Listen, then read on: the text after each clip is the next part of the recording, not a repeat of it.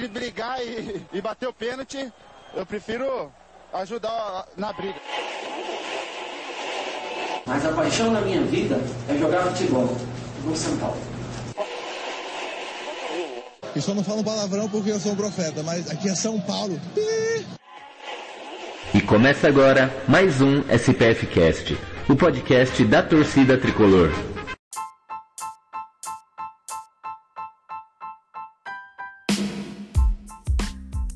Salve, salve, torcida tricolor! Mais um SPF Cast no ar.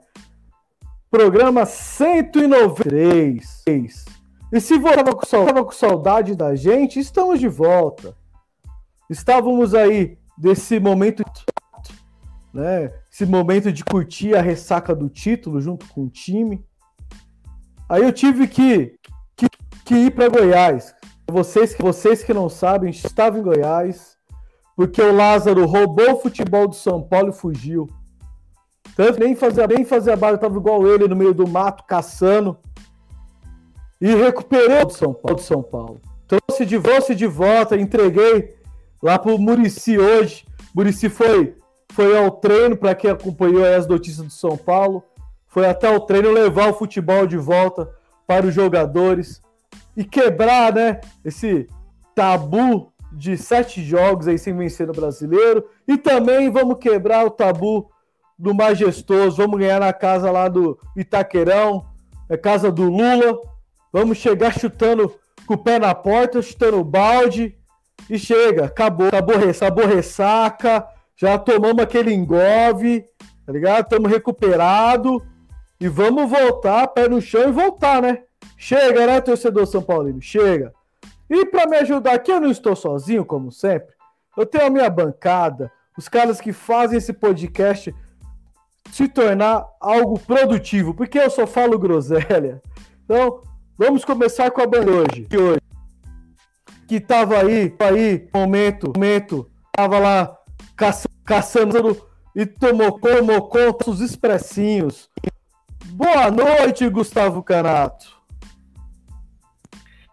Fala Beto, tudo bem com você, meus queridos amigos e companheiros que já vão entrar já já, nossos queridos amigos ouvintes, seja, enfim, qualquer rede social que você esteja acompanhando. Prazer estar aqui novamente depois de bastante tempo, né? Por conta aí de questões de agenda da semana, não consigo participar das lives. Hoje estou por aqui, estou de férias, consigo fazer essa participação. Como você bem conta do expressinho, cara, eu gosto muito de fazer o expressinho. O Gil me dá toda a liberdade para criticar para cornetar, para falar bem, dos poucos momentos que a gente pode falar bem do nosso tricolor. Então, para quem ouve os expressinhos, tá eu aqui, Gustavo Canato, na bancada novamente, eu que sou narrador da São Paulo Digital e que faço esse trabalho maravilhoso junto com essa galera do SPF Cast. Então, é isso, Beto, vamos falar do nosso tricolor que tem clássico, né? Vai ser difícil. Boa, Gustavo. E ele, né? Vou chamar ele. Ele que só gosta de ver os momentos ruins. Ele se sente incomodado quando o São Paulo está numa fase boa. Ele não se sente em casa. Mas ele, ele está no momento dele. Com, com senhoras e, le, e senhores, Leandro, fã de King Naldo. Boa noite, Leandro. Boa noite, saudações Beto, Gustavo, amigos da bancada, amigos ouvintes que estão acompanhando a live e também quem está acompanhando o podcast depois. Um prazer estar aqui novamente. Eu vi que demorou para ter episódio, o São Paulo perdendo vários jogos. Falei, não é possível que eles vão esperar ganhar um jogo para ter um para ter um episódio cheio, uma live, né, da semana.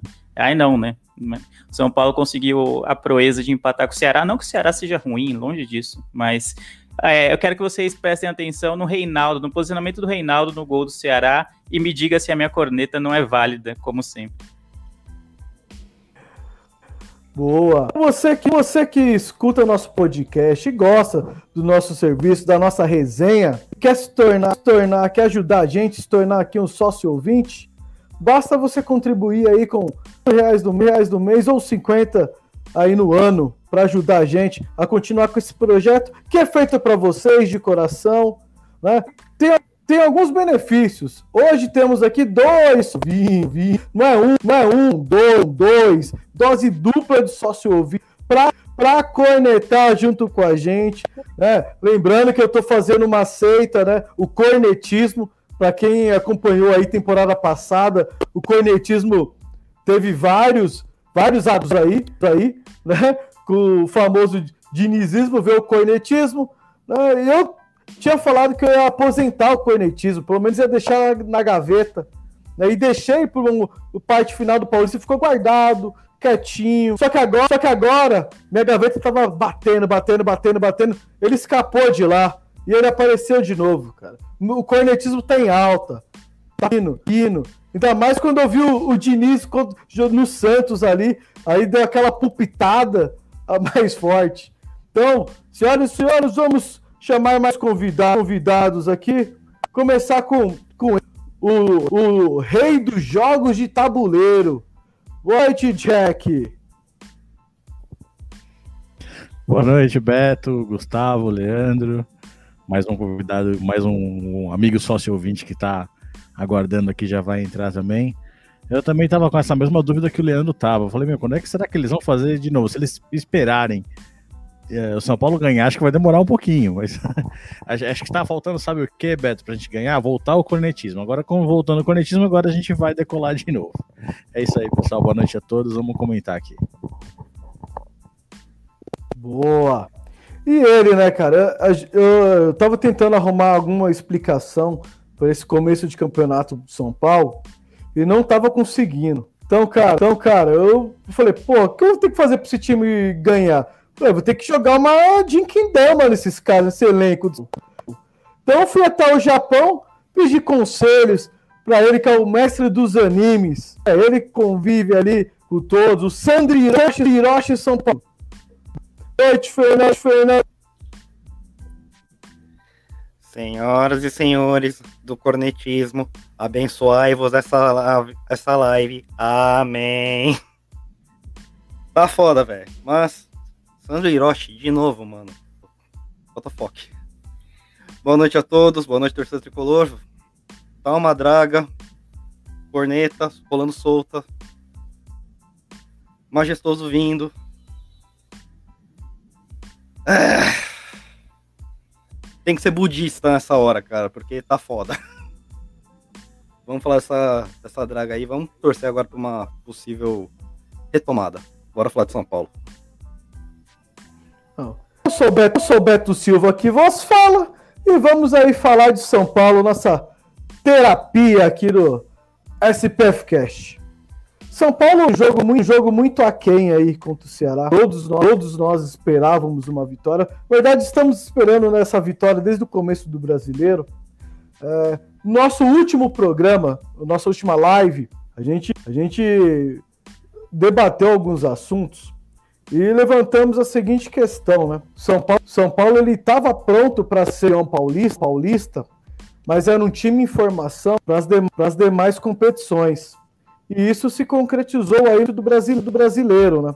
São Paulo não consegue fazer batidas, não consegue criar jogadas ofensivas, não consegue fazer gols. São Paulo está numa draga enorme, marasmo gigantesco King Naldo, o rei, rei do Leandro, continua dando aquelas de King Naldo. Então, então, o São Paulo se perdeu nesse caminho, né? Acho que o título paulista deu uma inflada no elo desse, desse elenco. Só que, só que uma coisa é disputar o paulista, outra coisa é disputar o brasileiro, né? Falava que o São Paulo, o São Paulo tinha que testar, que testar alguns jogadores, porque não ia ter mais São Caetanos, não ia ter mais Ituanos, não ia ter mais Mirassol, não ia ter mais esses que São Paulo, São Paulo ia, ia enfrentar. Para quem tá vendo aí acompanhando o Campeonato Brasileiro, não tem mais time todo, todos os times armados, tem peças importantes, tem peças surpresas, peças, né? E pode podem se prender ao São Paulo do Campeonato Paulista se reinventar. E não tem tempo para treinar Amigos da Bada. Leandro, Leandro, Leandro, São Paulo e São Pará. Foi um jogo, foi um jogo muito aquém. A gente pensando aí com a, aí com a volta do Benítez, o Crespo poupou alguns jogadores.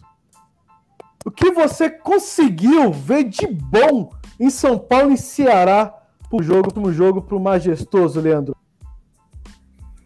Eu, acho que o, jo o jogo como um todo eu achei fraco tecnicamente. Tanto São Paulo quanto Ceará acho que demonstraram pouco potencial ofensivo e muitas falhas no setor defensivo. Tanto ah, o gol do Ceará, como eu comentei no começo, para mim é um absurdo que a gente tome aquele gol, um jogador sozinho contra quatro, cinco defensores do São Paulo e os caras conseguiram chutar três vezes, quatro vezes no gol e só o Volpe parecia que estava atento no lance. Então isso para mim foi acho que foi o pior do jogo foi, foi o gol do Ceará é, não é demérito nenhum tomar gol do Ceará, especialmente fora de casa, né? O time do Ceará é sempre bom lá na, na casa deles, mas esse gol, para mim, é uma síntese do que tem virado o setor defensivo do São Paulo nos últimos jogos. Então foi bem, bem difícil de engolir aquele gol. No, no geral, no mais, né, o, o São Paulo melhorou até no segundo tempo, teve chances até de sair com a vitória. É, mas ainda eu acho que o desempenho dos três setores, é, defesa, ataque e meio campo, ainda está aquém do que se espera de, de, um time como o São Paulo. a gente entende as, os desfalques, a gente entende é, poupar jogador, entende muitas coisas que estão acontecendo, muitas lesões que têm acontecido, e eu nem culpo o Crespo, eu acho muito mais dos jogadores, assim, que parece que não se encontraram desde o Paulista. É, tem sido falhas individuais em quase todos os jogos, ou tem uma expulsão besta, quando teve, como teve contra a Chapecoense, é, ou então toma gols que não é para ser tomado, como aconteceu com o Ceará e aconteceu também, na minha opinião, contra o Cuiabá. Eu acho que o ataque estava bem contra o Cuiabá, mas a zaga, de novo, foi muito falha, muito, muito espaçada, muito aberta, e a gente tomou dois gols que não deveria ter tomado. Enfim, eu acho que o São Paulo tem, São Paulo tem muito para melhorar, especialmente no setor defensivo. Boa. Falando no setor, falando setor defensivo, é, é, aqui no Brasil, Uh, a gente já cansou de ver, de ver no São Paulo, São Paulo as, as falhas do Reinaldo, quando ele, quando ele, ele é obrigado a defender. Aí no, aí no Japão, caria o Reinaldo na, na zaga, porque aqui no Brasil a gente não conseguiu entender. Quem sabe você, você com a visão do lado do lado do mundo, consiga me explicar isso. Só se eu ver o Reinaldo defendendo de cabeça para baixo, cara, porque pelo amor de Deus, velho. Reinaldo defendendo e um cone ali na mesma. Uma coisa que eu não entendi até agora nessa opção do Reinaldo pela zaga. Se você for pegar os dois laterais esquerdos que o São Paulo tem, o Wellington e o Reinaldo, o Wellington já se mostrou um defensor muito melhor do que o Reinaldo. E o Reinaldo é um bom apoiador, ele é mais ofensivo. Por que não puxar o Wellington para a zaga e deixar o Reinaldo livre para subir? Eu não entendo isso. Pra mim, esse é o lado japonês, é a lógica que ninguém entende. É que eu, eu, eu sei a ação para isso, para isso. É que no treino tem que marcar, tem que marcar o Pablo. Não, deve ser um monstro no treino jogando na zaga, jogando na zaga. É, marca o vento, né, no caso.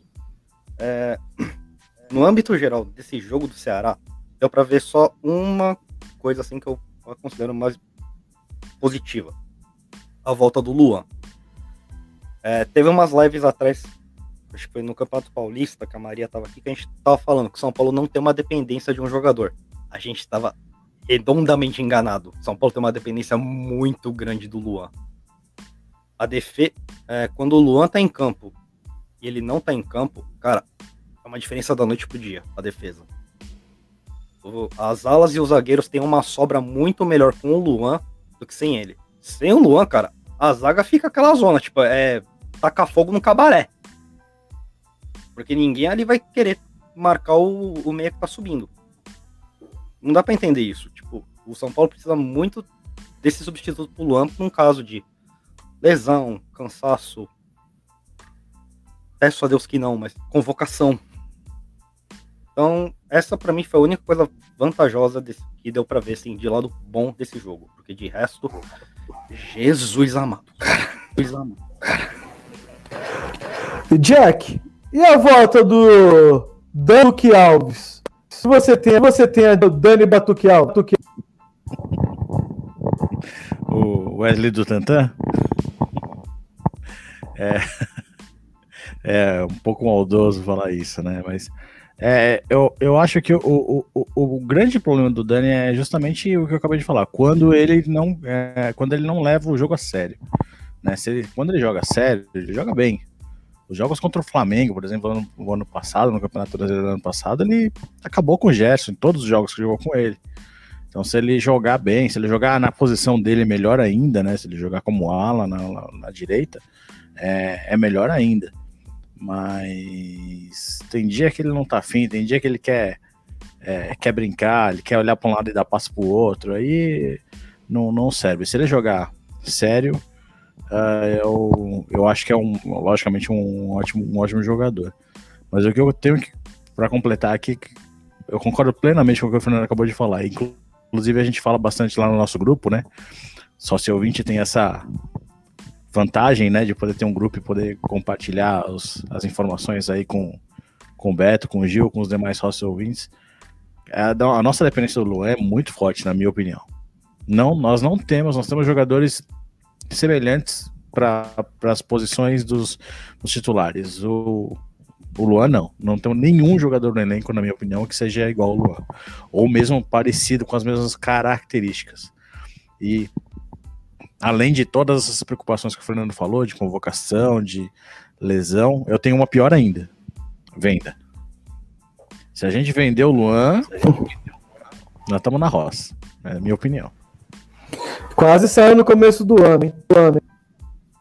Exatamente. Canato, Faz o seu retrospecto aspecto do aí, padrão expressinho. que isso, cara. Mas é, falar desse jogo é, é, é, bem complicado porque o jogo do final de semana, né, o jogo do finzinho de domingo, trazia muitas esperanças para a gente, né? A volta do Daniel, a volta do Reinaldo voltando de suspensão, né? Uma possível entrada, a volta do Benítez, do Rigoni como titulares, do Luan também a gente pensava que poderia essa galera toda tá jogando junto novamente. E aí, antes da partida, a informação de que esses jogadores seriam poupados, o que acho que aconteceu com vocês também, né? Jogou meio que um balde de água fria na gente. Né? Você tá sem o Benítez, sem o Rigoni, sem o Luan, por questão da comissão técnica, mas assim, é, fez sentido no caso, né? A gente ficou chateado, o time ficou mais enfraquecido, mas fez sentido. O Luan voltando de uma lesão depois de um bom período. O Benítez, que é um jogador que a gente sabe que fisicamente ele sofre bastante. E o Rigoni, que vinha jogando todos os jogos, todos os jogos, e vinha com esse cansaço físico, então fez sentido. E a gente olhou a escalação, viu ali o Igor Gomes, que, que não se comprova, né? O Igor não consegue mais jogar. É, o Vitor Bueno no ataque junto com o Éder, então já a gente já ficou um pouco ressabiado. E depois, para piorar a situação, o Léo, que vem fazendo uma ótima temporada como zagueiro pelo lado esquerdo, o único zagueiro pelo lado esquerdo que o São Paulo tem hoje, é, acaba sentindo no, no, no, aquecimento e fica fora. Então é, é uma série de balde de água fria, um atrás do outro. O Crespo que já tinha pegado Covid, ficado fora. Então isso já, é, certamente a maioria dos torcedores de São Paulo já ficaram abalados por conta disso, né? De você olhar o time titular e ver algumas peças que não, não se encaixam. Mas fomos para o jogo, né? E o São Paulo teve uma dificuldade muito grande. É, assim, eu acho que o Igor Gomes já chegou o momento dele ser negociado pelo São Paulo. Ele não se encaixa nessa formação como esse camisa 10, que tem que, ser, tem que ter físico, tem que finalizar, tem que dar passe e não se encaixa. Né? O Vitor Bueno mostrando que, que ele até tem alguma qualidade como atacante de referência, mas na hora do vamos ver do Baio Racha ele não, não consegue ir né? E como vocês disseram, e eu, eu já até citei em alguns expressinhos, que é algo que me incomoda, o trabalho para mim é ótimo, o trabalho da, da comissão técnica é excelente. Campeão paulista, classificado na Libertadores, classificado na Copa do Brasil, para mim o início é exemplar, só que tem algumas coisas que me incomodam um pouco. Então a comissão técnica do Crespo é, joga com no 3-5-2, né? Sempre no 3-5-2, 3-5-2 e nessa situação de você não ter zagueiros, de você não ter um volante marcador, eu acho que o Crespo poderia ter tentado um 4-4-2 ali, você povoar o meio-campo, talvez fazer algum ajuste específico ali para o São Paulo jogar de uma outra maneira, porque é, o 3-5-2 com o Reinaldo como zagueiro, principalmente, você tem o Diego Costa, que é um um jogador que oscila muito, que vacila muito defensivamente, acaba ficando complicado. Não sei se vocês, amigos, concordam, mas eu acho que falta, não ousadia, mas é, fazer às vezes um feijão com arroz maior ali com relação a isso, mas enfim, o jogo foi bem complicado, bem difícil. O time será um bom time, apesar do Guto, Guto Ferreira ser um cara muito reativo, eu acho que dá para o Ceará jogar muito mais bola do que joga. Quando o Ceará fez 1 a 0 deu a bola para o São Paulo, e principalmente no segundo tempo, o São Paulo fez uma, um, um, bom início, colocando a bola no chão, criando possibilidades, com o Nestor, Nestor entrando no jogo. Sabe, se o Vitor Bueno e o Éder tivessem uma noite um pouco mais iluminada, digamos assim, certamente a gente poderia ter virado a partida. Mas aí, quando o Guto Ferreira resolveu mexer no, no, no Ceará e colocar o Ceará para jogar, e depois o Juan Branda precisou alterar, e o São Paulo sem muitas peças, ele coloca o Pablo, aí ele mantém o Igor Gomes, algumas coisas que não fazem muito sentido para mim. O São Paulo sentiu bastante, e para mim, o Ceará, é, apesar do São Paulo poder ter virado o jogo, o Ceará foi quem venceu, quem mereceu, perdão, o melhor resultado. Então, assim, Beto, muito complicado, muito difícil. Depois o Luan entrou na partida, o Benítez entrou, o Rigoni entrou, o time tecnicamente melhorou. Para o jogo de amanhã, é, o Luan. A, a, tendência é que todos esses caras que começaram no banco sejam titulares. É, o Léo ainda é dúvida. O Miranda teve um progresso muito legal aí no, na parte física durante a semana, treinou com seus companheiros, mas não deve começar como titular. Eu acho que seria muito arriscado por Miranda como titular. Mas a tendência é que para o jogo de, de quarta-feira é, você ter Benítez, você ter Rigoni, você ter Luan de volta no time do São Paulo e o São Paulo mais competitivo e tecnicamente melhor também, porque pelo que a gente já viu das outras partidas, essa, essa dupla Rigoni e Benítez chegou para ficar. É, eu gostei muito dos, dois jogando juntos, eles se entendem muito bem desde a época do Independiente, tecnicamente são ótimos, e o Éder é um cara muito inteligente com a bola no pé. Não é centroavante, mas entre o Pablo, o Vitor Bueno e o Éder, acho que vocês vão concordar comigo que o Éder, nosso ítalo brasileiro, é muito melhor. Eu tô levemente confiante, assim, pro jogo de amanhã. Quando o São Paulo vai com favoritismo para Itaquera, eu sei que vai perder, Beto, mas como, como a situação a... se inverteu, né, nesse caso específico, o São Paulo tá na zona de abaixamento, precisando vencer oito jogos sem vitória no Brasileirão, e o Corinthians um pouco mais regular do que o que a gente esperava, acho que a tendência é que a, situação se inverta e o São Paulo talvez consiga 1 a 0 aí, que seria uma, uma goleada, goleada. a gente quebrando o tabu. Você tá dando muito, muito spoiler. Segura a emoção. Segura, segura a emoção. Foi mal. Daqui, daqui, a pouco, daqui a pouco a gente faz gestor, gestor. tá, tá inspirado. Eu sei que tá todo mundo, mundo na expectativa. Mas antes do, antes do Magisto, uh, a gente tem que a linkar aqui, porque é de praxe, né? Tem, né? Bola cheia, bola murcha essa partida, né, cara? É, cara. Se não tiver, não tiver no FCast, de bola murcha de, de Ceará, São Paulo, São Paulo 1. Ah, pra mim a bola cheia o Volpe, né? Eu acho que uh, fez uma partida muito segura. O gol que a gente tomou realmente não teve é, nenhuma culpa dele. E bola murcha, eu acho que eu vou ficar com o que o Gustavo comentou, que é o nosso querido Igor Gomes. Né? Não tem jogado nada, cara. Acho que realmente passou toda hora da gente vendê-lo. É, e com, com uma menção honrosa ali para o Reinaldo, como o, o Leandro também já destacou. Eu acho que é, a nossa zaga inteira, na verdade, falhou muito naquele gol lá. Deixar quatro conclusões seguidas sem a gente botar um pé lá, dar um chutão na bola, realmente foi, foi complicado.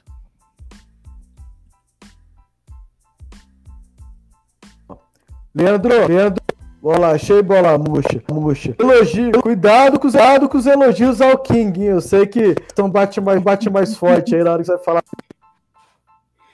Ai, mano, é, é, é difícil dar bola cheia num, num, jogo em que, no meu modo de ver, o São Paulo não fez muito por merecer nenhum empate, que dirá o que dirá pensar numa vitória, mesmo sendo fora de casa.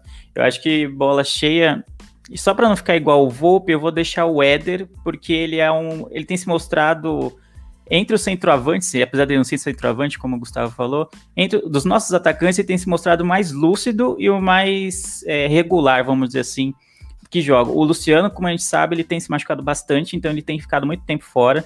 Então é difícil contar com o Luciano em duas, três, quatro partidas seguidas. E, e com quem a gente conta? Com o Éder, com o Vitor Bueno e com o Pablo. Então, entre esses três, como o Gustavo falou, ele é o que mostra mais vontade, é o que é mais lustro na movimentação, o que tem a finalização melhor dos três, por incrível que pareça. E é o que mais incomoda a zaga. Vitor Bueno e Pablo cara, você pode colocar qualquer dois zagueiros, os piores do campeonato lá, que em geral eles vão dar conta dos dois, porque a movimentação, a, a criação de jogada dos dois é muito, muito fraca. Então eu vou dar a bola cheia para o Éder, porque ele tem se mostrado um, uma boa peça no ataque de São Paulo, especialmente em dias pouco inspirados do nosso meio campo.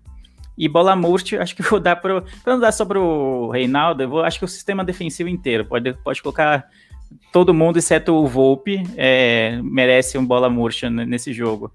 O gol do Ceará, eu tô entalado com esse gol. Para mim é um absurdo o gol que a gente tomou do Ceará da maneira que foi construída a jogada. O cara pegou a bola sozinho, ganhando na corrida do Bruno Alves, driblou ele dentro da área, não, não tipo, sem relo, ninguém relou no cara. Chutaram três, quatro vezes e ninguém relou na bola, ninguém incomodou, ninguém pediu chute, nada. Aí dá o rebote do o último rebote do Volpe, o Reinaldo, em vez de ir na bola, ele levanta o braço para pedir impedimento, pelo amor de Deus, ele que tá dando condição.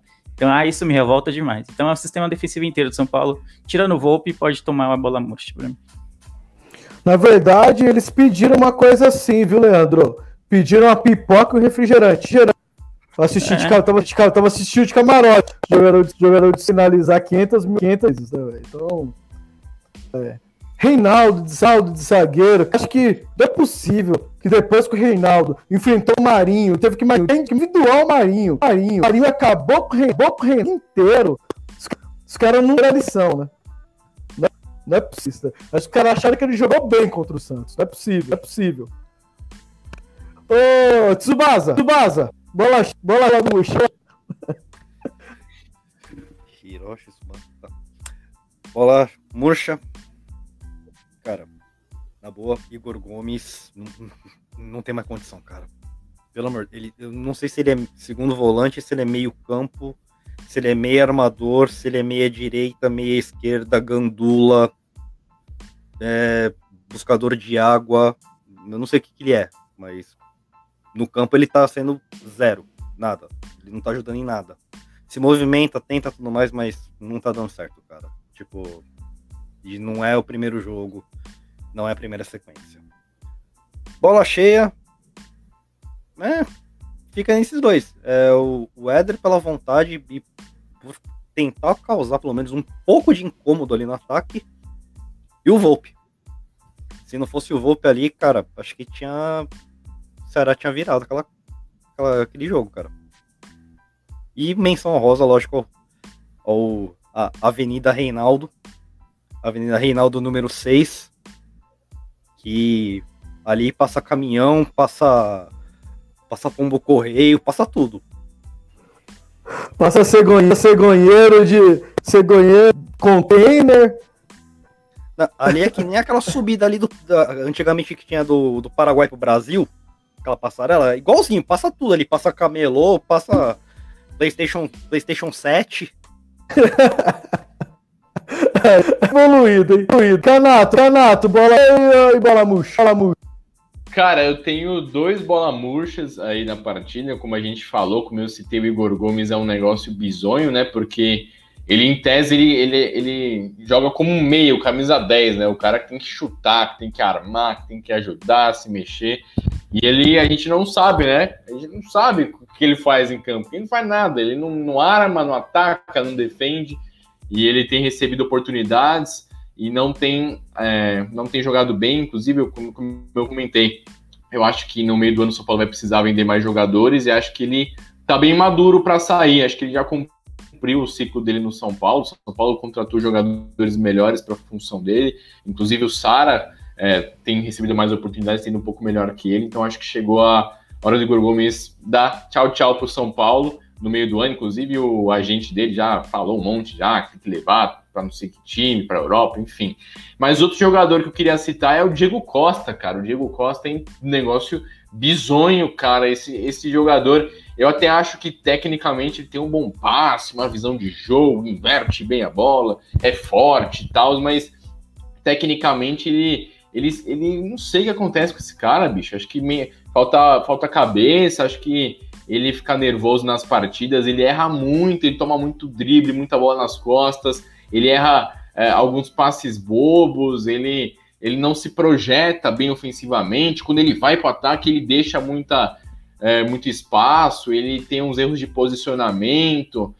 Enfim, acho que é muito nervosismo também. Ele é um jogador muito irregular, ele já fez partidas muito boas pelo São Paulo, inclusive partidas pavorosas, né? Partidas muito boas. Eu lembro de um clássico que ele fez um majestoso no Morumbi que o São Paulo vence o gol do Hernanes. É, mesmo contra o Sport em Cristal, até outro dia ele fez uma baita partida no Morumbi, quase que fez dois gols, inclusive. Meteu bola na trave e tal, foi muito bem. Mas no Brasileirão ele tem ido muito mal, tem errado demais. É, a gente fala muito do Reinaldo de zagueiro, mas acho que inclusive o Diego Costa tem ido pior que o Reinaldo, se é que isso é possível. Então eu citaria os dois como bola, bolas murchas. O Diego Costa, para mim, ele tem poten potencial para ser um bom zagueiro, para evoluir, para melhorar, mas dentro de campo, nas partidas do jogo, valendo mesmo, ele tem ido muito mal. Inclusive no Paulistão ele já oscilava bastante. E para mim, bola cheia, cara, tem que ser o Volpe, cara. Tem que ser o Volpe. Por mais que o Éder tenha participado bastante, também te elogiado ele antes. Ele é muito lúcido, ele, ele tem técnica, ele se movimenta apesar da idade, ele participa do lance do gol, ele finaliza ali, ele perde uma chance clara no primeiro tempo. A única chance que o São Paulo teve de gol é um chute, é um chute que a bola vem e ele acaba chutando em cima do goleiro. Mas se não fosse pelo Volpe, o São Paulo teria perdido tranquilamente a partida do domingo por uns 3 a 1 assim, bem de boas. Ele fez umas belas defesas. Até vi um. Vocês devem ter visto os memes também nas redes sociais, que é tipo como se a defesa do São Paulo entrega a paçoca e o Volpe é o salvador da pátria, né? E tem sido assim nas últimas partidas. O São Paulo tem tomado muitos gols sem o Luan, muitos gols mesmo, mas se não fosse pelo Volpe, se fosse o Sidão aí no lugar do Volpe, São Paulo tava pior que o Grêmio, tava, sei lá, com zero pontos, último colocado no Brasileirão. Inclusive, Volpe é o grande destaque do São Paulo para mim na temporada não, no, Paulista, no Brasileirão, perdão. Fato das suas palavras, as palavras do Volpe, no Volpe não tem que falar, que falar. Referente Labucha, eu concordo, eu concordo com e, vo, e voto igual você, o Costa, sei que ninguém ia falar dele, porque, porque ele é o de origem, de origem. Reinaldo tá sendo improvisado ali, Reinaldo ali, Reinaldo, todos são todos São Paulinos de salvo no marco. É, eu não sei o que a comissão técnica viu para colocar o Reinaldo marcando. Igual o Jack falou, realmente, né? né o nosso Eriton, que ainda, que está preparado para ser, ser titular da lateral esquerda do São Paulo. Ele joga de jogar, ele é muito nervosismo. Nos últimos, nos últimos jogos, ele parece, ele parece o Reinaldo, Chiriquinho dando entrada, discutindo coisas que não que fazer e está fazendo nos últimos, nos últimos jogos. Tem um baita potencial, mas ele marca melhor, marca melhor que o Reinaldo. Então não faz sentido o Reinaldo tá atrás dele, o Reinaldo tem que cobrir ele. E ele é mais rápido também. Então, então deveria, deveria fazer ele os zagueiros, né, ou, um, ou lateral de marcação, com o Reinaldo na frente dele. Acho que São Paulo poderia produzir, produzir mais dessa, dessa forma que está sendo utilizada hoje. hoje. Uh, Diego Costa, Costa é um, é um zagueiro né? Ele muitos erros, muitos, muitos erros de, de base, de base, tá? Eram coisas que era para ter sido corrigido lá atrás. É, posicionamento, tempo de bola, passe vertical, vertical chutão, fazer a falta, a falta, principalmente a hora de fazer a falta. Faz muito, faz falta, falta, falta besta, besta, não é necessário na hora de ter que, ter que fazer a falta ele não faz. Então, então isso é o, isso é o ponto mais preponderante nos, nos erros do Diego Costa. Costa. Ele pode aprender, pode aprender coisa com, coisa com Miranda, mas tá apto, apto a aprender. E eu também tá me incomodando, incomodando nesse desse começo de campeonato, campeonato de São Paulo, essas improvisações, improvisações sei, sei que no elenco muito, elenco muito grande, as posições são, são preenchidas por base.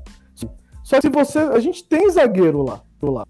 É da, é da, é da base. Rodrigo, Rodrigo tem é muito, é muito bem, pista não tem, pista não zagueiro de zagueiro de origem. A gente tem um, um zagueiro que da base, eu esqueci o nome, deu branco agora, agora. Mais novo, mais novo que eles, canhoto. Não teve a pode ainda. E não, e não é começo de, começo de campeonato. Fogueira foi você se coloca majestoso. Isso é close, isso é coloca fogueira. fogueira.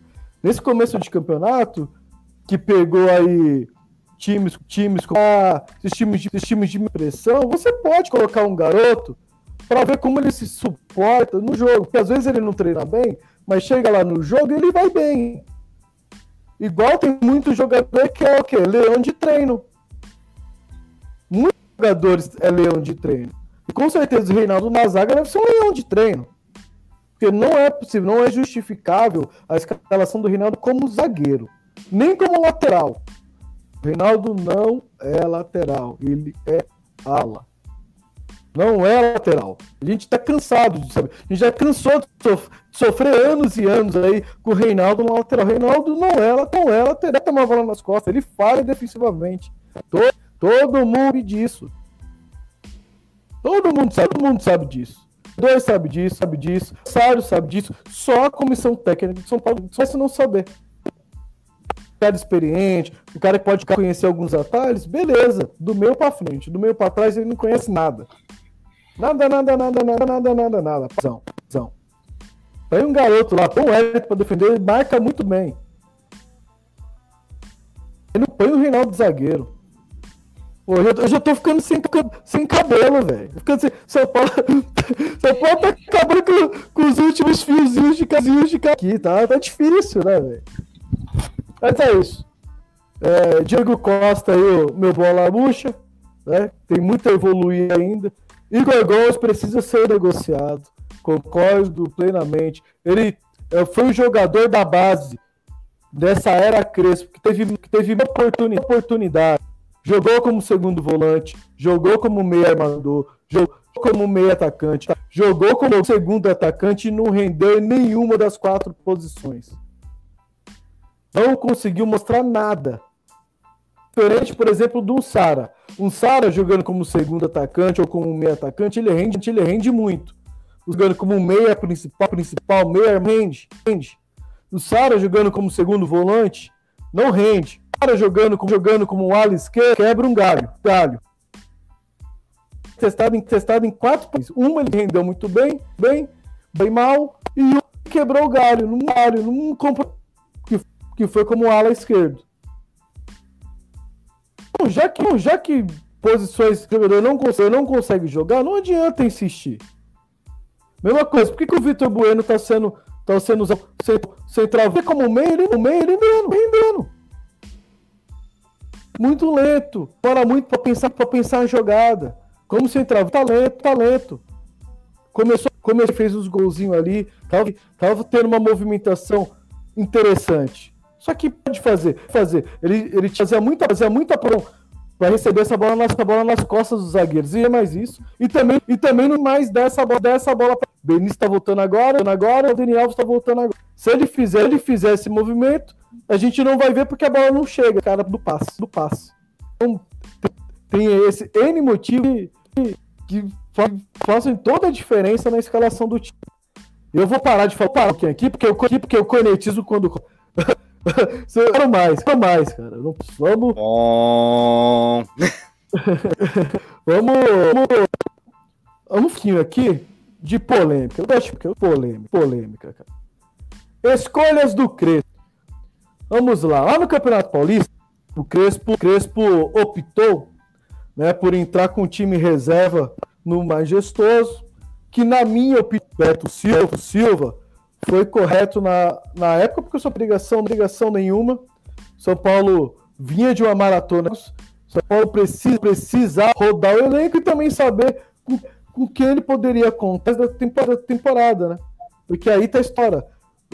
Tem confiança dos jogadores da base, base, com solicitados, solicitados respondendo. Por isso que, por isso que São Paulo, onde está, não conseguiu, tá, não conseguiu. E, e agora o que é o contrário? O contrário os principiadores aí para jogar o majestoso. Menos que nós nós entendemos, a gente viu a escalação do, escalação do último jogo. Pedro, Pedro, essas essas do Crespo, na sua sua planejamento, você acha, você acha que está correto? Eu acho que está correto. O São Paulo tem sofrido com muitas lesões. A gente já tem um assunto repetido aqui no, no podcast, né? A gente já cansou de falar das lesões que o time tem sofrido, o elenco tem sofrido, fora casos de Covid, fora jogador que às vezes não está lesionado, mas está com cansaço muscular, então às vezes é melhor que ele não jogue um, duas, três partidas seguidas. Então, isso afeta o planejamento. A gente já falou disso lá no meio do Paulista, quando é, o Crespo poupou no, no primeiro majestoso da fase de grupos, né?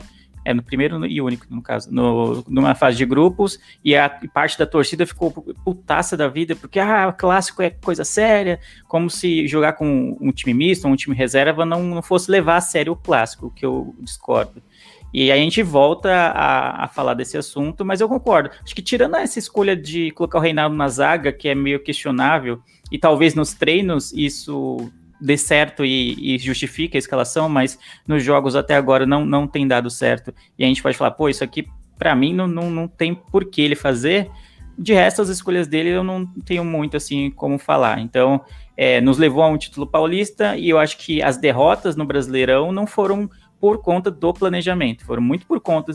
Cada jogo teve uma situação, mas muito um por uma expulsão que eu achei bizarra no, no, jogo da Chapecoense, outro porque a zaga falhou muito, no, por exemplo, no jogo do Cuiabá, no jogo do Ceará, outro porque, sei lá, as circunstâncias realmente não, não cooperaram e o São Paulo não conseguiu fazer os gols necessários. Então, cada jogo do Campeonato Brasileiro teve uma circunstância é, individual e específica que não que impediram que a gente vencesse o jogo. Então, não acho que o planejamento foi o fator preponderante para que a gente não ganhasse esses jogos e esteja nessa situação que a gente está hoje, né? Está na zona de rebaixamento após sete rodadas, o que não era nem um pouco esperado. Então não sou capaz de questionar, de falar assim, ah, tá, tá, está nessa situação por causa do planejamento. Eu não consigo ver ah, o planejamento, as escolhas de, de escalação do Crespo como fatores tão determinantes para que a gente tenha um desempenho tão ruim até agora no Brasileirão. Essa questão da, da, arbitragem, né, Leandro, é algo que incomoda muito também, né? Além das lesões, Sim. convocações, algumas escolhas pontuais do Crespo que a gente pode falar que talvez a gente não concordasse, mas isso da arbitragem tem incomodado muito. O árbitro que foi testado lá no jogo da Chapecoense, assim, eu nunca vi isso, a, Come, a Comebol, olha eu, a CBF testar árbitro em jogo de time grande. Nunca vi isso na minha vida. Isso foi feito e o São Paulo venceria tranquilamente a Chapecoense e o árbitro deu a expulsão no lance que o, o VAR vacilou de também não de ter chamado o árbitro, algo que a gente não vê em lugar nenhum, um lance de interpretação, e o árbitro vai, chama e volta atrás. Tem a questão do pênalti no lance do jogo do Santos, quando estava 2 a 0 que foi, para mim, foi muito pênalti aquilo dentro da área. O árbitro deu absolutamente, deu falta, acho, fora da área. Uh, no jogo de, de domingo também tem um pênalti em cima do Éder que não pedem para revisar, um pênalti claro. Se a gente for pegar, cara, a arbitragem tem também é, corroborado para essa, essa fase ruim. Além do São Paulo não jogar bem, além do sistema defensivo estar tá muito mal, o ataque não está funcionando, o Crespo talvez errando pontualmente uma outra alteração e os desfalques, tem essa questão que a gente não pode deixar de falar. A arbitragem no Brasil é péssima, mesmo com o VAR é péssimo, e com o São Paulo especificamente tá muito ruim. A gente sabe que todo campeonato brasileiro tem um time ou outro time que são mais prejudicados ou menos prejudicados. E nesse brasileiro especificamente, eu vejo o São Paulo como um dos mais prejudicados. Talvez se não fosse pela arbitragem, o São Paulo tivesse um, um ou outro pontinho a mais, não que fizesse tanta diferença assim, mas acho que seria interessante citar também esse ponto. E um ponto muito importante, né, importante, né pra gente que tá com a Eurocopa, a diferença do VAR é VAR é gritante. Mas é, mas é muito gritante, é gritante, é coisa. De, os caras traçam lindamente em 30 segundos, 30 segundos. Aqui são 4, 5, 5 minutos. E ainda os caras traçam. É, é, é gritante. É o que eu falo, é que eu falo. Mundo critica, mundo critica. O, o, ótima ferramenta sabemos, sabemos utilizar aqui no Brasil. Copa tá aí, ó, jogando na, jogando na cara de todo mundo. O VAR não presta. O VAR funciona, funciona bem. Muito bem. No Brasil não funciona, não funciona. Porque não, ter, não temos profissionais capacitados isso. CBF pega esses hábitos, mandam para fazer uma, pra fazer um treinamento, ficamento, falando lá, falando lá fora, árbitros, árbitros de fora para apitar aqui, traz de fora para andar o VAR. Tem que fazer esse investimento, investimento. Não adianta só, só dinheiro para bolso, bolso. Você é muito acomodado só com dinheiro no, com dinheiro no bolso. Está também, tem que evoluir. Fute brasileiro, se não evoluir, nunca mais, mais, escutem o que eu estou falando. Nunca mais vai ser campeão do mundo. mundo. Porque está uma, porque está uma vaga da arbitra, arbitragem até os clubes mais. tá muito amadorismo, categorias de amadorismo. Profissional, profissionalismo, tá muito muito muito dinheiro, é muito é muito é muito muito zinho. Acabou aquele negócio de jogar por paixão, por paixão. Tem mais, tem mais isso aqui no Brasil. Gente vê isso, não vê isso no São Paulo. Puto quando, puto quando eu vejo algum jogador pô, fazendo, fazendo maior corpo mole. Fico, fico, muito puto. Pra quem acompanhou o jogo, Paulo brigando, que é o, que é o clube brigando por cada, por cada bola, cada segundo, a segunda, a torcida sempre esperançosa, esperançosa, até o fim, até o E eu vejo jogadores muito mimimizinho. Então, isso, isso me incomoda. E eu ando de futebol. E, então me incomoda o São Paulo, no, no contexto, contexto geral do futebol brasileiro. Tá, tá muito futebol brasileiro. Tá, tá feio. Não, não temos o investimento correto. Tomara que agora que eles estão se reunindo para tentar, fazer um campeonato, um campeonato brasileiro, eles façam alguma coisa decente. Não seja, não seja primeira liga, liga ou campeonato da, da Europa que os clubes queriam, clubes queriam só para envolver, para envolver dinheiro. Aí deixa o jeito que deixa o jeito que tá. Vamos conseguir piorar, conseguir piorar ruim, ruim. Então, só um desabafo aí. Refutebol, futebol, o Canato entrou no assunto, me sensibilizei. Aquele, aquele famoso desabafo, bafo. Cara, mas eu acho que é interessante, Beto, falar sobre isso, porque eu vejo muita gente, às vezes, demonizando a tecnologia, né? E a verdadeira aula de usar o VAR é o que a gente vê na Eurocopa, onde o lance duvidoso, o VAR não chama o árbitro. Se tem dúvida, fica com o que o árbitro marcou no campo, sabe? É, a velocidade, tanto para confirmar um gol, quanto para, enfim, fazer um, um lance de, de, traçar a linha do impedimento. Nesse jogo do São Paulo, teve um, um, lance, eu não vou lembrar, acho que não lembro se foi o gol do, do Ceará, teve algum lance no jogo que, assim, um lance fácil, que os caras passaram na TV, em 10 segundos a gente viu que, que não tava impedimento, mas o árbitro vai lá e fica, e para. E aqui no Brasil não funciona o rádio, aí tá sem a pilha o rádio do árbitro, fala com o cara do VAR. Então, assim, não, bicho, no... é um amadorismo muito grande, né, o Jack? No, no, começo, no começo do jogo, depois de uns 10 minutos, o, cara, o, o VAR tava, tentou se comunicar com, com o juiz e o juiz percebeu que o rádio dele tava desligado, cara. Olha é. o amadorismo do negócio, cara.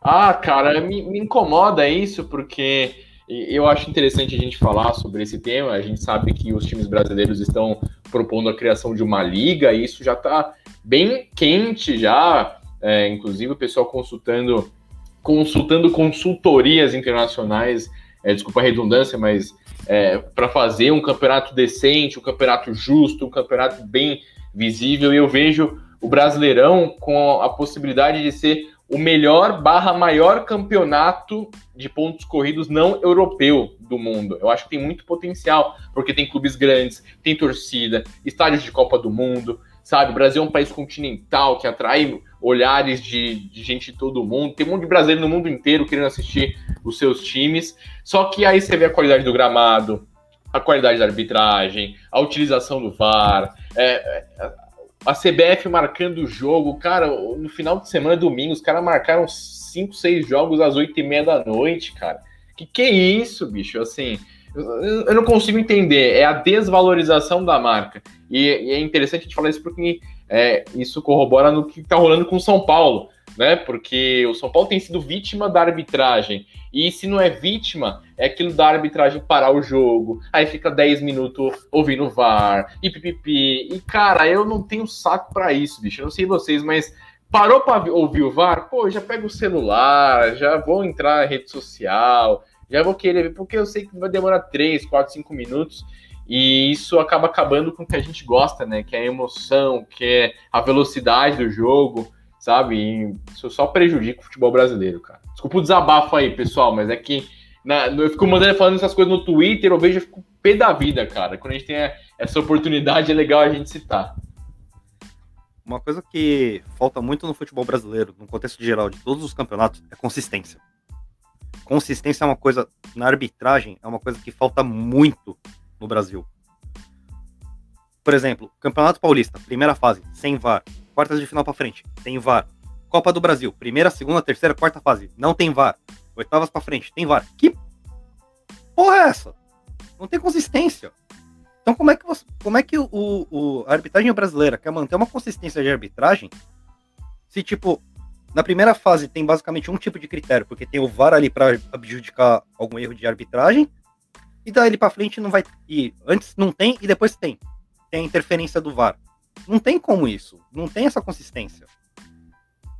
Eu concordo com você, Fernando, mas sabe o que é pior ainda? A Comebol também faz isso. A, a principal entidade do futebol sul-americano faz a mesma coisa, cara. Na, na Sul-Americana, na Libertadores, sabe? São campeonatos que valem muito dinheiro, cara, muito dinheiro. E você ter uma classificação definida em um lance bizonho, um lance com erro grotesco, é bizarro. Então isso acontece na Libertadores, na fase de grupos, na fase preliminar. Na Copa do Brasil a gente vivenciou isso na pele no confronto entre São Paulo e 4 de julho. Gente, pelo amor de Deus, o São Paulo poderia ter entrado numa enrascada muito maior no segundo jogo. Vocês vão lembrar, o 4 de julho vira a partida com gol irregular.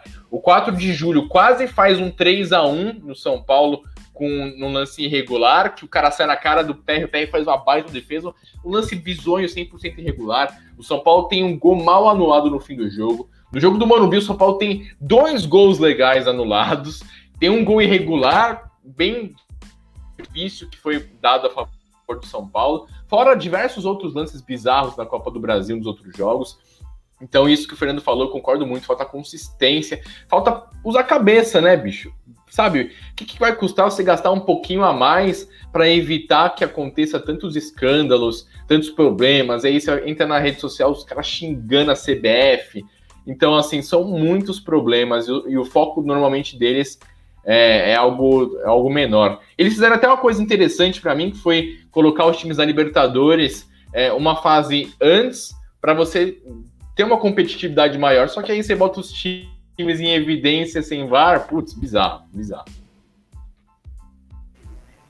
É, o que, é, o que falta é eles serem, eles serem amantes do esporte.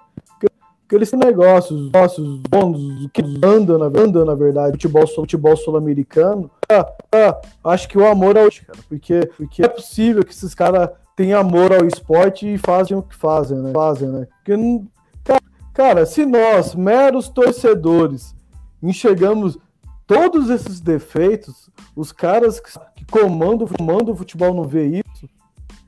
Então, é, é, é, eu acho que falta, falta isso, falta essa paixão, esse paixão pelo esporte. Pelo esporte.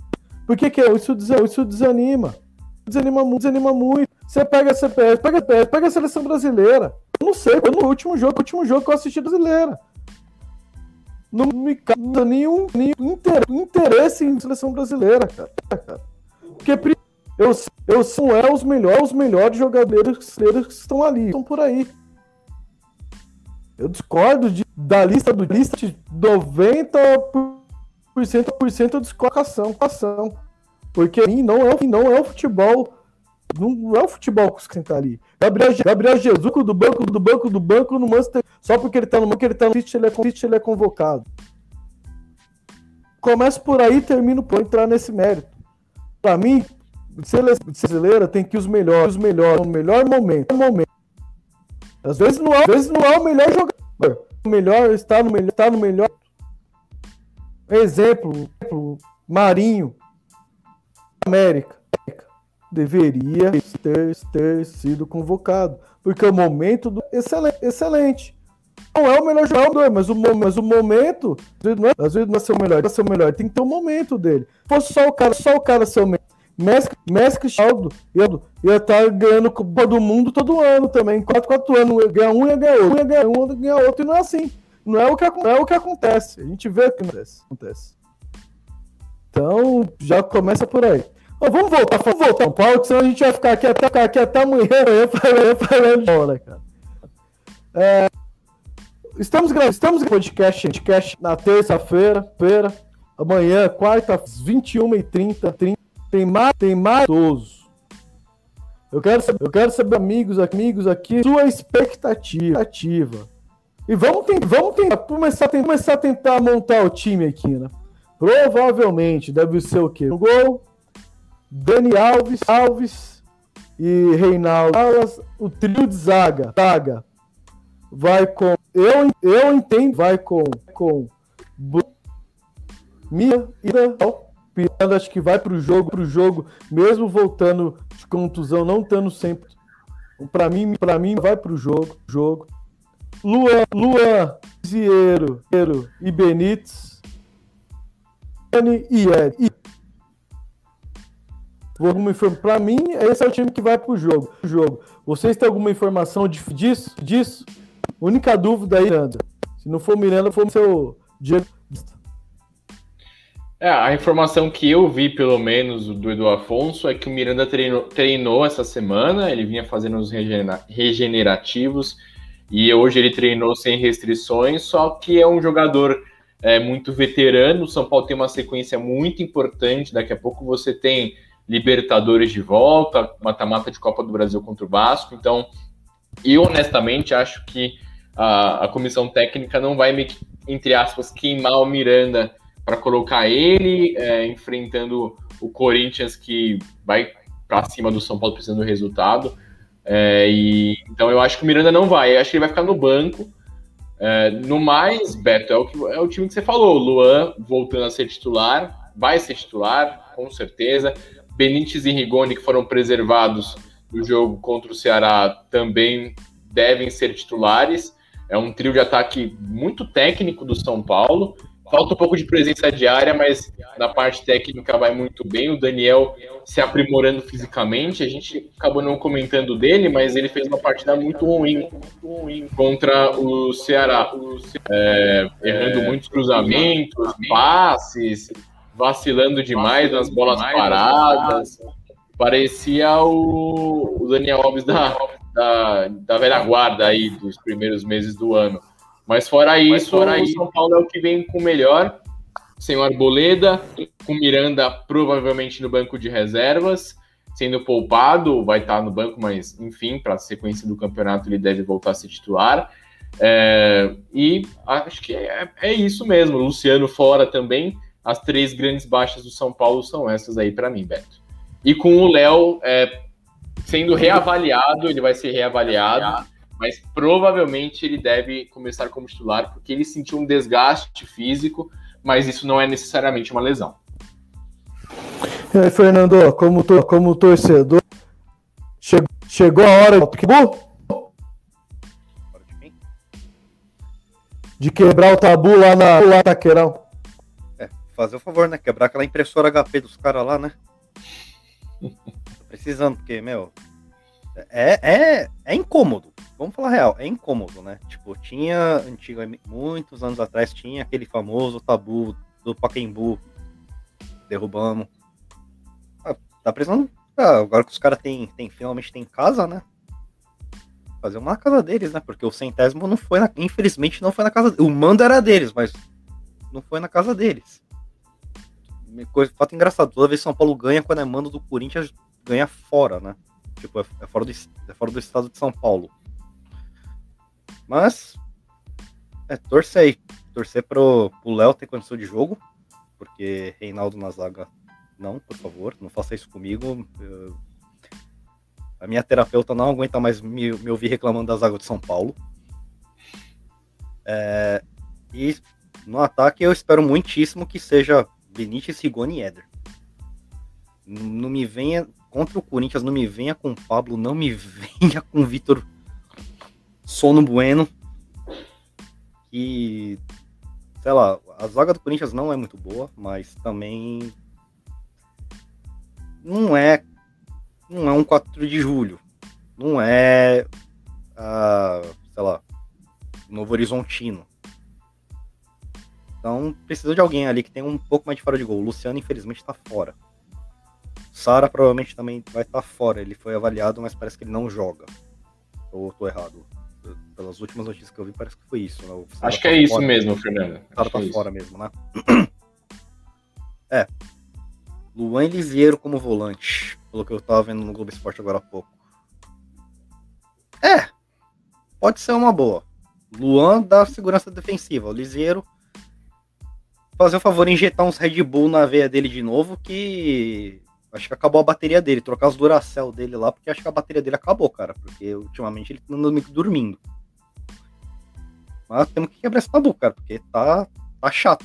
Já, já não aguento mais ouvir os corintianos falando que, ah, lá dentro da, da, na, da arena é três pontos pra gente. Não, tá na hora da gente começar a se impor nessa porra. E aí, Jack? E aí, Jack? Como torcedor, torcedor, fala aí, fala aí, esquiva para pro majestor, vamos chegar lá, chegar lá, Cláudio, Cláudio, na porta, mostrando quem é, mostrando quem é. A expectativa é igual a do, a do Fernando, cara. A gente tem que acabar com essa escrita maldita, né, cara? É, e também o Gustavo falou isso logo no começo, né? É, se a gente chega muito favorito, a gente nunca ganha. Não tem jeito. Então, talvez dessa vez que a gente não tá chegando tão favorito assim, porque a gente vem de uma sequência ruim, eles estão numa, numa tendência de alta, né? Ganharam quatro pontos nos últimos dois jogos. Para ganhar, venceram um, empataram outro. Acho que eles estão com mais, mais confiantes. Quem sabe, falando das escolhas do Crespo, né? Foi nítido que ele escolheu no jogo do Ceará não entrar com Luan Benítez e e Rigoni para poupá-los para esse jogo. Então, eu, eu acho que foi uma escolha, de certa maneira, sábia.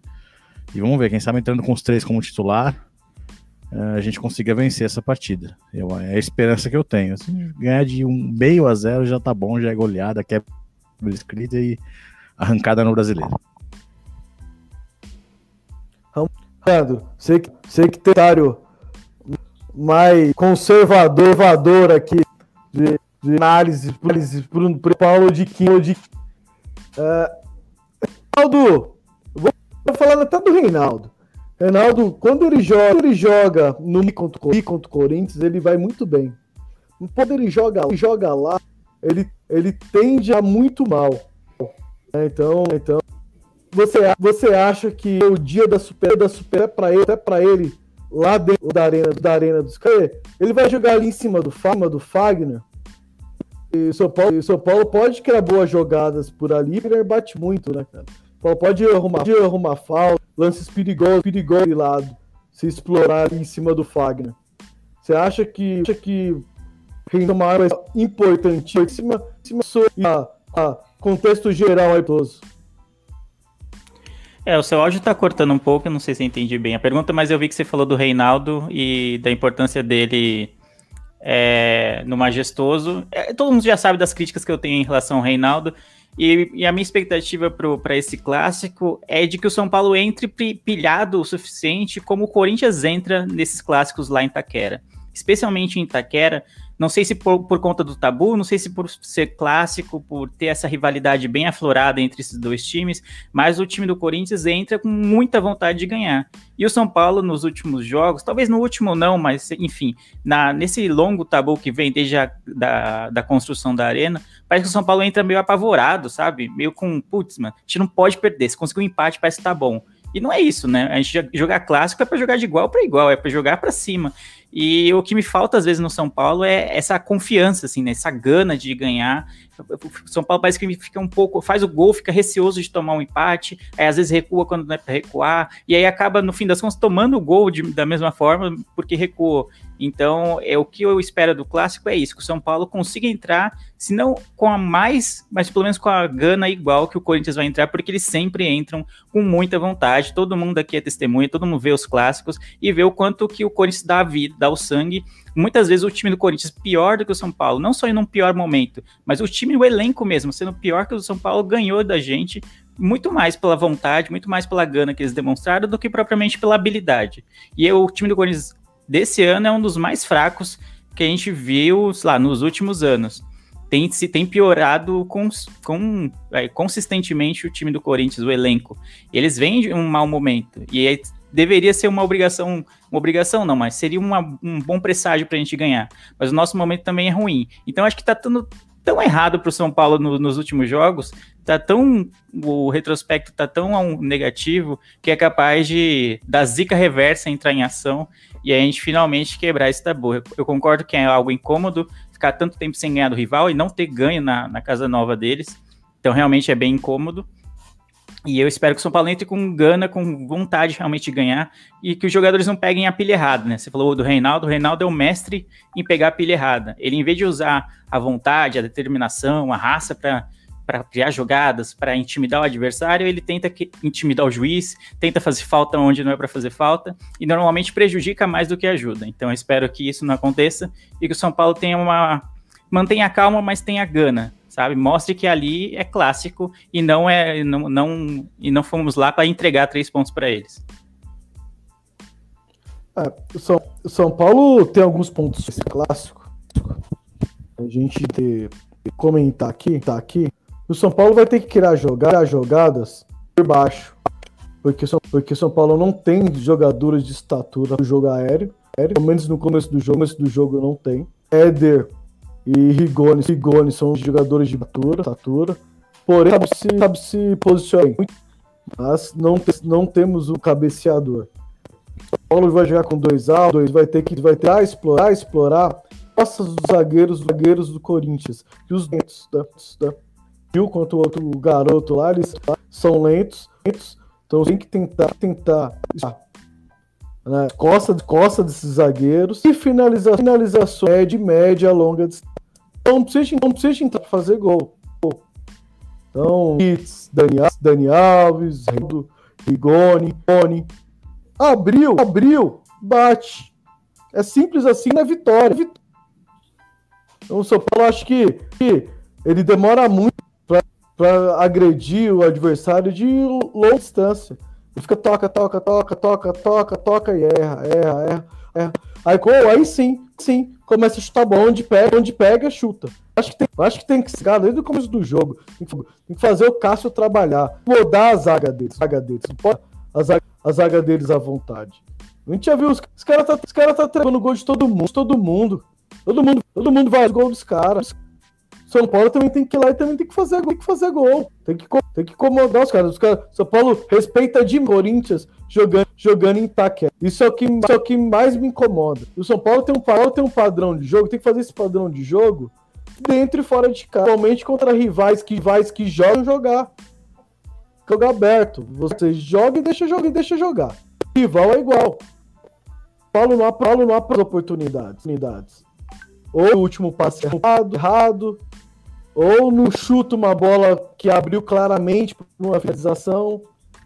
Acho que São Paulo tem que ser um pouco mais egoísta em termos de termos de passe, tiver tiver ao gol, ao gol. Precisamos precisamos finalizar, fazer fazer falharem. Né? E o, o lado negativo, negativo é que a nossa é que a nossa zaga tendo muitos gols, gols sendo exposta. Não sei se só a volta do Luan vai conseguir consertar isso. Claro que ele agrega muito valor ali, só que não é um jogador que, que muda o sistema defensivo. Né? É o posicionamento de todos os jogadores do sistema defensivo.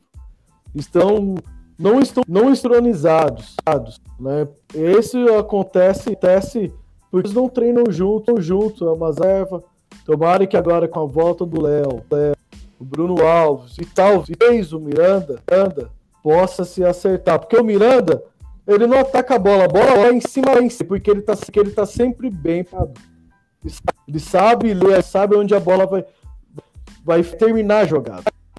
É, é a grande diferença do Miranda do Miranda para os demais os demais do São do São Paulo. Saber ler, ler, o, ler o jogo, né?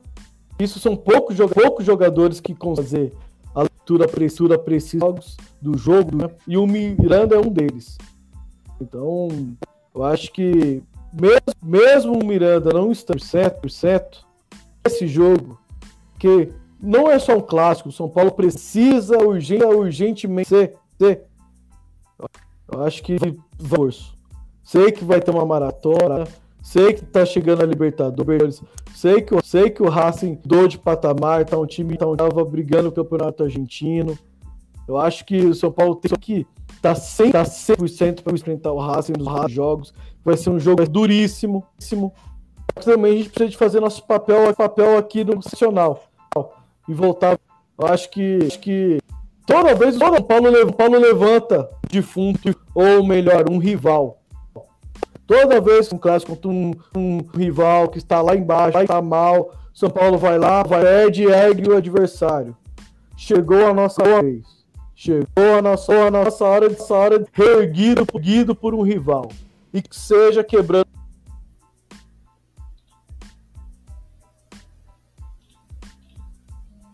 Nossa, todo mundo ficaram, ficaram emocionados. Cara, o seu áudio ficou mudo aqui pra mim. Então, verdadeiro TED Talk, basicamente, agora, né? Meus amigos, eu acho que, acho que, acho que referente ao majestoso é isso. Alguém tem mais alguma coisa a acrescentar? Eu tenho uma coisa a acrescentar sobre o majestoso. É, o Corinthians joga o título dele amanhã, basicamente, né? A gente vê as brincadeiras nas redes sociais, mas é a verdade. Qual que é o título do Corinthians é, em 2021? O Corinthians já foi eliminado da Sul-Americana, da Copa do Brasil e não tem time para brigar para vencer o Brasileirão. O título do Corinthians é vencer o São Paulo em Itaquera, manter o tabu e afundar o São Paulo aí nessa crise. Esse é o título. A gente vê isso nas redes sociais, até porque é o que os caras têm para zoar hoje, né? O que eles podem zoar hoje? Eles podem zoar que o São Paulo não consegue vencer eles de jeito nenhum na casa deles. Então eu acredito que a torcida vai estar tá mordida por conta disso. Os jogadores do Corinthians parece que quando vê o São Paulo lá na arena, eles jogam além, né? Eles dão a raça. Acho que o bicho deve ser, sei lá, quintuplicado, não é possível. E eu tenho certeza que o Corinthians vai jogar a Vera, vai ser um jogo muito difícil, mais que o último jogo deles lá, que foi com, com times ali é, mistos, né? Hoje o Corinthians joga de uma forma totalmente diferente daquele time do. Como é que chama lá o, o técnico deles? Vocês lembram o nome deles? O outro técnico deles? Que tá no América Mineiro? Que passou pelo São Paulo? Mancini. Mancini, valeu, Leandro. Mancini. Uhum. Então hoje eles jogam de uma forma totalmente diferente. Com o Mancini foi um jogo com três zagueiros, mais defensivo e tudo mais. Dessa vez não, com o Silvinho eles tentam pôr a bola no chão, eles dão muito espaço e eu acho que o São Paulo pode aproveitar bem com ali com o trio que a gente já citou várias vezes, o Benítez, o Rigoni e o Éder. Essa é a minha visão, o, o, o Beto. Para mim, o Corinthians vai jogar a Vera como se fosse Copa do Mundo e o São Paulo tem que entrar como se fosse Copa do Mundo também. Se entrar molenga, como sempre entra lá, aí não vai dar. Aí vai perder, porque a gente sabe que os deuses do futebol é, deixam o São Paulo aquém das expectativas quando o jogo é em Itaquera. Como diria Como aquele diria técnico que... deles, a bola pune. É isso. Alguém, alguma, alguma, algum adendo ao majestoso? Não, majestoso não. Não sei se a gente já vai encerrar, mas eu queria citar algo que talvez não estivesse na pauta, que ontem foi o dia 28 do 6, é o dia da diversidade, né? O, o, dia, o mês de junho é o mês da diversidade, né? Em, em, em homenagem à comunidade LGBTQIA+. E o, e o post do São Paulo, para mim, foi vergonhoso. Não sei se vocês chegaram a ver é, em relação a essa data. Foi um negócio nem tinha um arco-íris, foi um post, post bem protocolar, assim. Protocolar, sabe? essa é a palavra, protocolar. Protocolar, protocolar. Eu achei uma vergonha. E a gente tinha visto no dia anterior, né, no, no, na rodada do domingo, a gente viu as ações do Vasco, principalmente, do Fluminense. O Vasco fez uma camiseta com um arco-íris, né, a faixa diagonal do Vasco era um arco-íris. O Fluminense também jogou com os, o número da camisa era o arco-íris. Acho que a faixa de capitão também tinha um arco-íris. Foram ações muito bem sucedidas e muito acertadas desses clubes, e a gente vê o São Paulo, um clube do tamanho do São Paulo, ainda mais um clube que tem o, tem um apelido de Bambi, que é algo extremamente homofóbico, que vem, é, que tem uma carga desde, sei lá, do início dos anos 2000, se não me engano, é, o São Paulo sofre com isso, a torcida do São Paulo sofre com isso, e o São Paulo se dignar a fazer um post tão medíocre em relação a essa data, eu achei péssimo péssimo para dizer o mínimo, assim. Então, e quando a gente vê outros clubes o que fizeram, o que o São Paulo fez se torna pior ainda, na minha opinião. Eu também eu concordo plenamente com você, Leandro. Eu ia, eu ia comentar exatamente isso e, assim, pelo, pelo que postou, era melhor não ter postado nada, cara. Entendeu? Porque, assim, Concordo. ficou, ficou feio. E essa história que é. Mas uh, só explicando e não justificando, eu entendo que a, a diretoria do São Paulo sempre teve muito uh, muita cautela na hora de, de, de, mexer com esse tipo de coisa, justamente por causa dessa pecha de Bambi e tudo mais. É, acho que a torcida hoje em dia até releva muito mais isso. Se você olhar nos grupos de discussão, os caras levam isso muito mais na brincadeira do que a própria diretoria. E os caras, eles têm medo.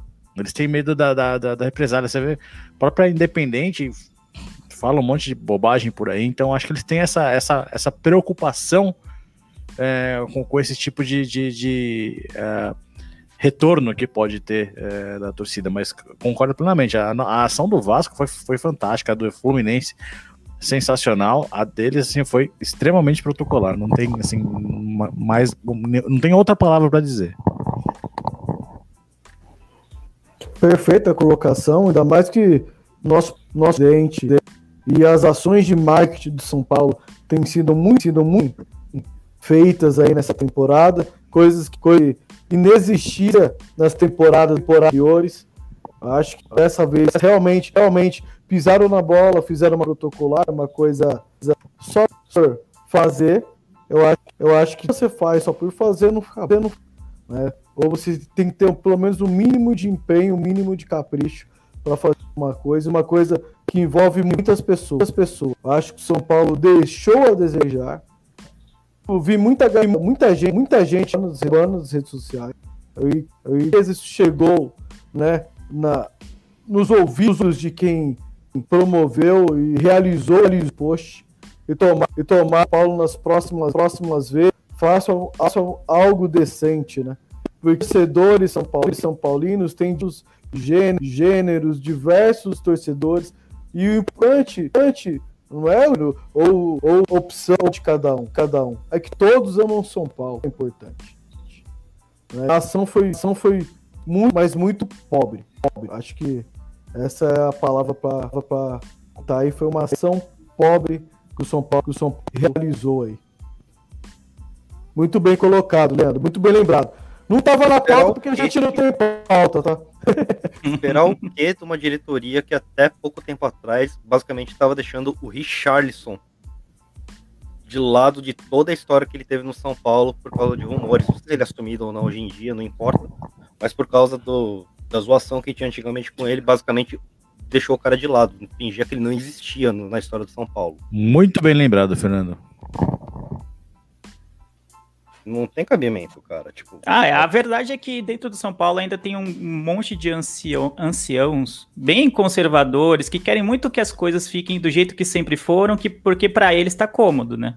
Acho que essa é a verdade. É muito fácil você chegar em é, 2021 e falar que tá com medo da, da recepção da torcida. Ah, pelo amor de Deus, mano. Não, acho que não tem o menor cabimento esse tipo de receio, esse tipo de posicionamento, especialmente num clube que sofre tanto com, com, com ah, uns xingamentos homofóbicos. Então, acho que o São Paulo deveria liderar esse movimento e não ver de camarote os outros outros clubes é, fazendo muito mais bonito, muito mais bem feito e muito mais bem estruturadas as ações. E não dá para dizer que ah, não teve tempo, é um mês inteiro de, de menções à, à comunidade LGBTQIA+, e, e, na véspera tinha tido toda essa repercussão positiva em relação à ação do Vasco, tanto na camisa quanto a comemoração do gol do Cano, que ele vai e pega a bandeira do arco-íris que estava na bandeirinha de escanteio e levanta, assim. Essa foto rodou o mundo, todos os lugares comentaram dessa foto de maneira positiva. Então a ação do Vasco fez, gerou, se é o que o, se para o clube importa o engajamento, melhor engajamento que o, o Vasco poderia ter não, não houve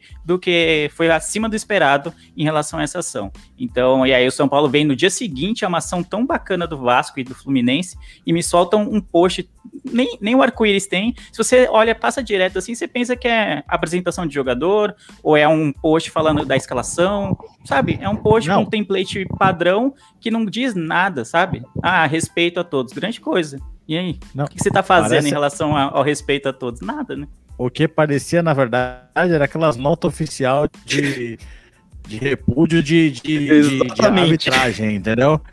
Tipo, ah, não, ah, nota oficial, repudiamos que a arbitragem do, do, do Voaden foi péssima. Cara, foi ridículo. É, eu acho que um ponto que vocês citaram que é, é muito importante, e não precisaria desse ponto para o São Paulo, para a diretoria se conscientizar, mas é dessas brincadeiras jocosas, né, que a gente, tipo, tanto sofreu nos últimos anos e que é algo que era, antes era piada e hoje a gente sabe que tem uma conotação muito diferente, né? As pessoas têm parado de, de, de, de, de brincar com o São Paulo, de tratar o torcedor São Paulino como Bambi, esse tipo de coisa, para se referir a algo jocoso. E acho que a diretoria, o pessoal da comunicação, perdeu a oportunidade de, de sabe, de, de, de falar forte, de falar firme, de mandar bem como os outros clubes mandaram e de, e de enfim, se impor, né? Como vocês disseram, parecia que era uma nota. Ah, o, o presidente Júlio Casares reclama na CBF contra a arbitragem. Parecia, né? O Fernando falou, parecia que era muito isso mesmo. Você batia o olho, era algo assim, sabe? Sem uma menção, sem uma bandeira do arco-íris, algo representativo. E, enfim, cara, eu acho que é, essa diretoria tem dado muitas bolas dentro, e mas essa foi uma bola fora bem chata, assim, que, que mexeu bastante com a galera. Só lembrando também, eu lembrei, acabei de lembrar um outro caso. O goleiro Roger. Foi Roger? Acho que foi o Roger. Quando ele posou, posou pra G Magazine. Foi, ele foi, foi mandado embora do clube. Roger. É isso aí. Exatamente. Foi mandado embora. E, e que nem o, o Jack falou, o Gustavo falou, aquela nota oficial no Twitter parecia: o presidente Júlio Casares pede que você entre no sócio torcedor. Bacana!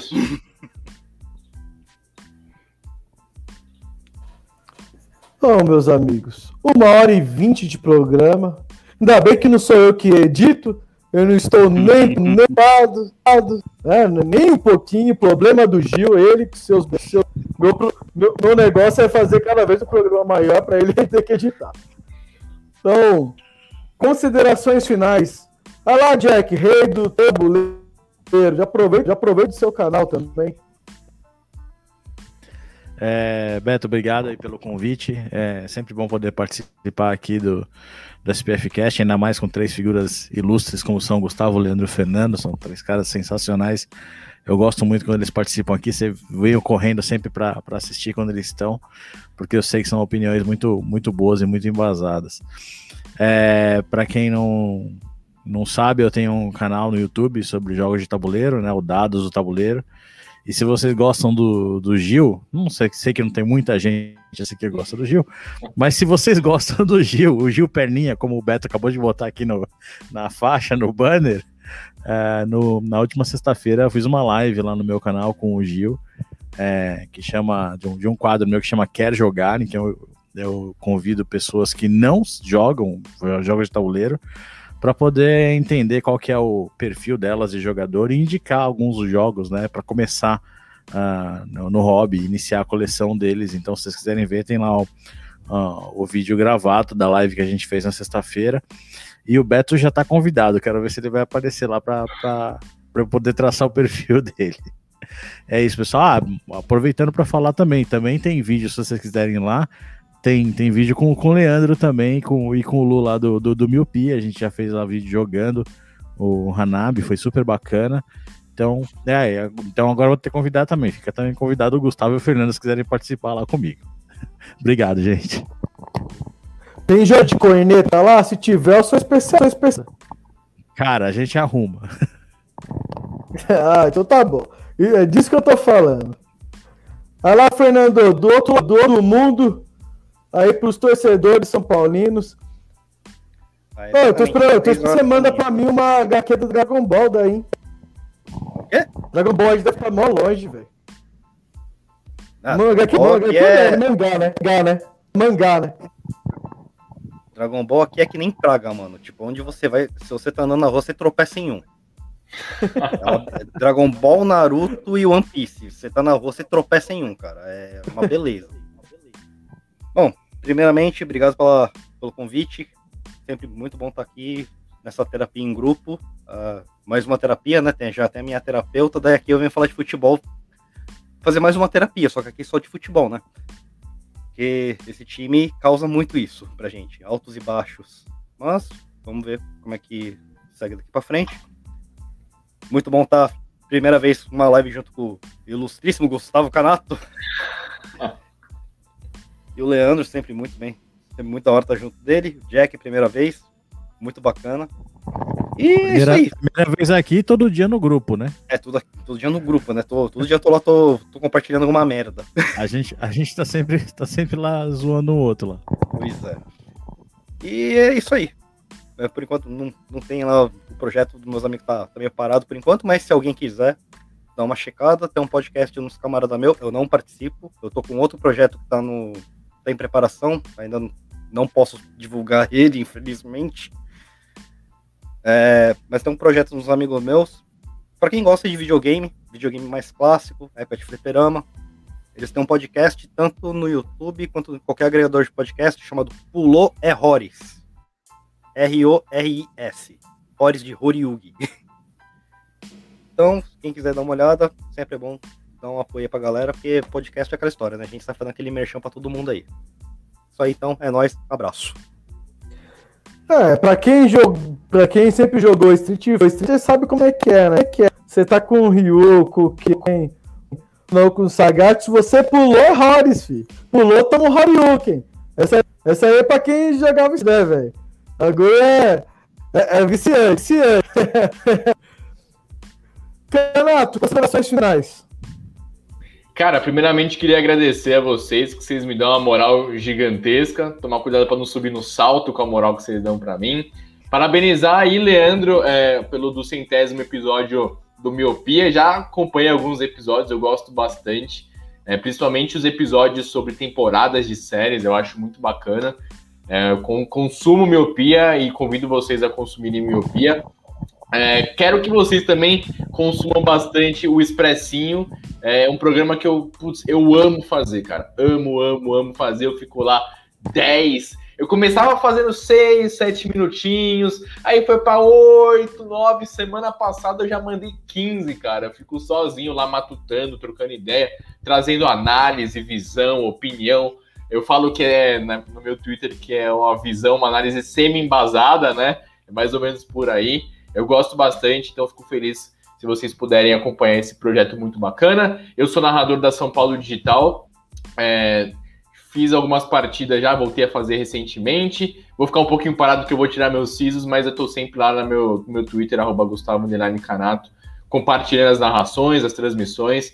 Falar do São Paulo é uma coisa que move muita gente e é basicamente o que a gente está fazendo aqui. Então, agradeço a você, Beto, você, Gil, por sempre estarem aí dando alô, chamando, compartilhando nas redes sociais, curtindo as postagens, porque sempre dá um, uma ajuda pra gente. Boa, Canato.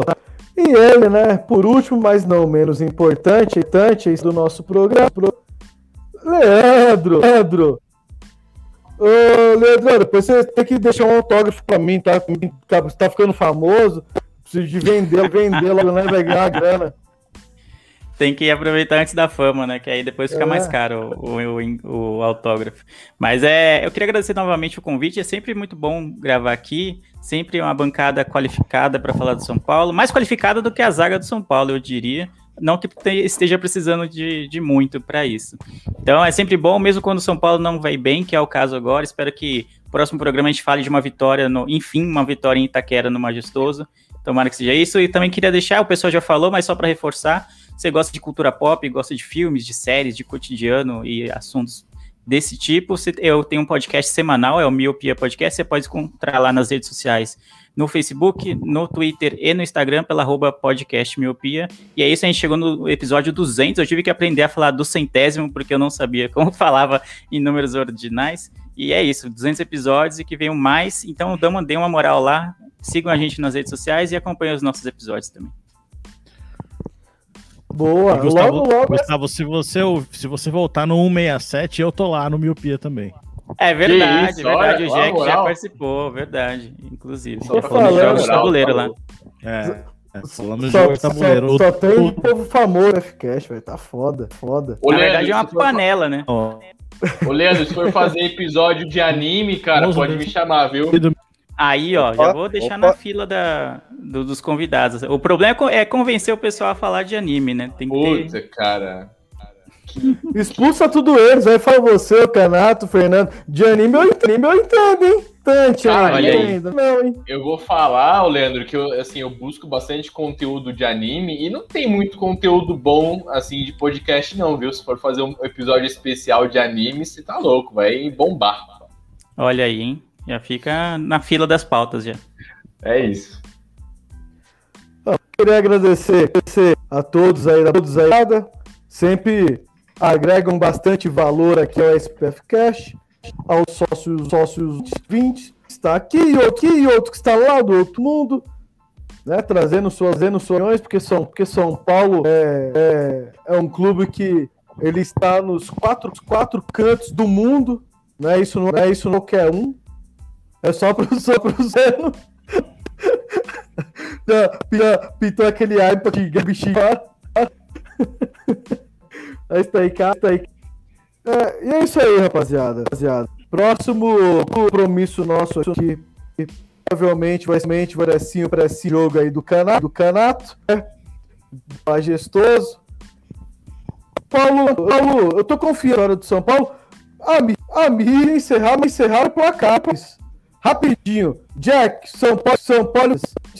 Olha o placar. 1x0 Benítez. Boa. Fernando. 2x1, Benítez e Rigoni. Boa, boa. Leandro. Eu voto em 2x1 também, porque dificilmente o São Paulo não, não leva gol, infelizmente. Então, 2x1 eu voto também no Benítez e acho que um, um, zagueiro, talvez, não sei se o Miranda vai jogar, mas eu vou então Bruno Alves de cabeça. Bruno Alves e Benítez. Então. Canato.